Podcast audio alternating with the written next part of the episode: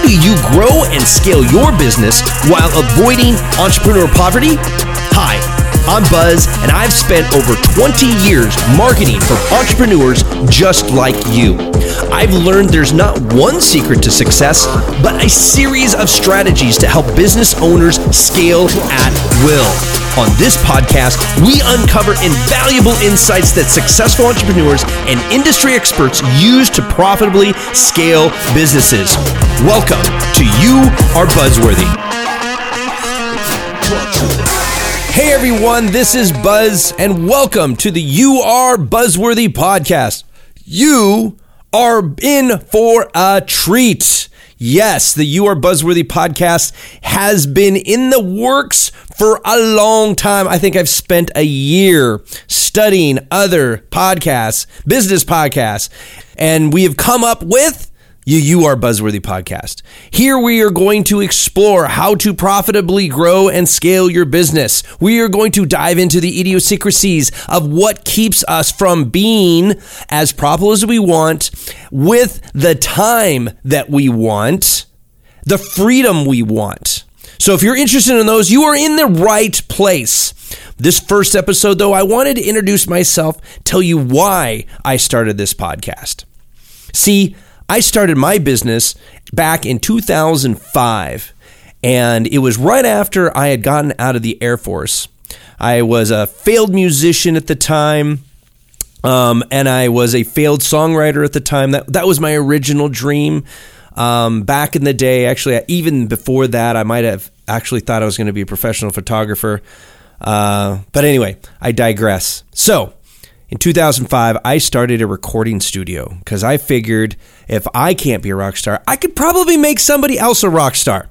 So I opened up Buzz Biz Studios, and we had the studio in Anchorage, Alaska, where I had gotten out of the service right after divorce, of course. So I was broke as a joke. I had no money after getting out of the service.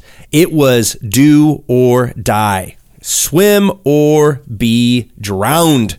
And so I put my nose to the, the grindstone for an entire year and made a whopping $72,000, which, of which I was able to keep $22,000. and back then, the rent to my studio, uh, my commercial space for my studio, uh, was actually t- over twice what I was paying to live in the apartment at the time. So I thought that was kind of interesting there. So, of course, I got to only keep less than a third of all the money that was coming into the business. And so I quickly realized that working for starving musicians was a bad business plan. And I pivoted basically to media production for uh, small businesses. And I started working with small businesses and I realized how much I loved working with entrepreneurs, closely held companies. Um, I had worked before the service, I was in sales and marketing uh, for very large corporations and I kept hitting these ceilings. And really why I joined the service.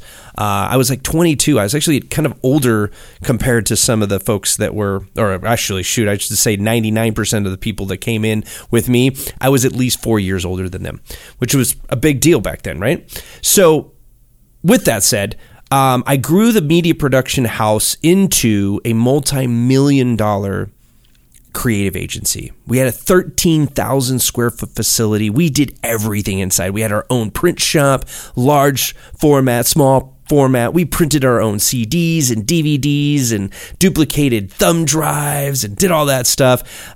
Big video production room and a big sound stage and beautiful glass walls, the interior walls and all the things that you'd possibly want for a creative agency. We were on top of the world. Unfortunately, I was completely miserable. See, I had grown the company broke. We were working off of a 3% margin. Now, if you've been in business any amount of time, you understand 3%, that gets wiped away pretty quickly with a bad quarter, shoot, even a bad month.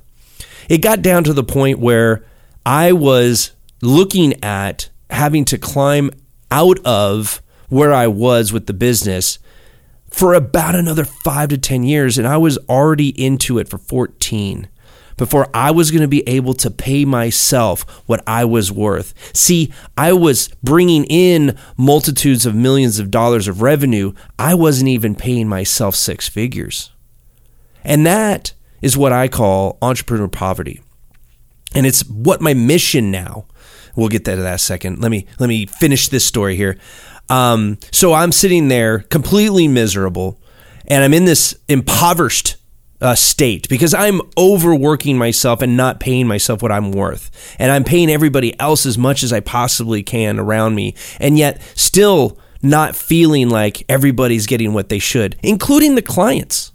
Like, we were very successful what we did, but I felt we could do better. And so I fell onto this saying Albert Einstein uh, said, doing the same thing over and over and expecting different results is the definition of insanity. Now, it's not a direct quote, it's a paraphrase, but that's pretty much what he said. And so I'm sitting there in my, the foyer of my beautiful office one day and just wondering what would it look like if we did it different? Because if I keep doing it this way, I will go insane. And so I broke up this company. I mean, it could have, I mean, I was living, you know, it wasn't like I was in destitute or anything like that, but I definitely wasn't living my perfect life. And I wasn't traveling like I wanted to travel, and I wasn't really being able to take care of myself. So I broke up the company, and uh, I had to, de- technically, I had to, uh, or eventually, I should say, had to basically go uh, bankrupt myself so that I could keep the company solvent and allow everything to kind of flow into the next state. And that was in creating the BuzzBiz Media uh, company that now is a virtual media production house and publishing house, and it runs on its own. And then I created this thing called Buzzworthy Integrated Marketing.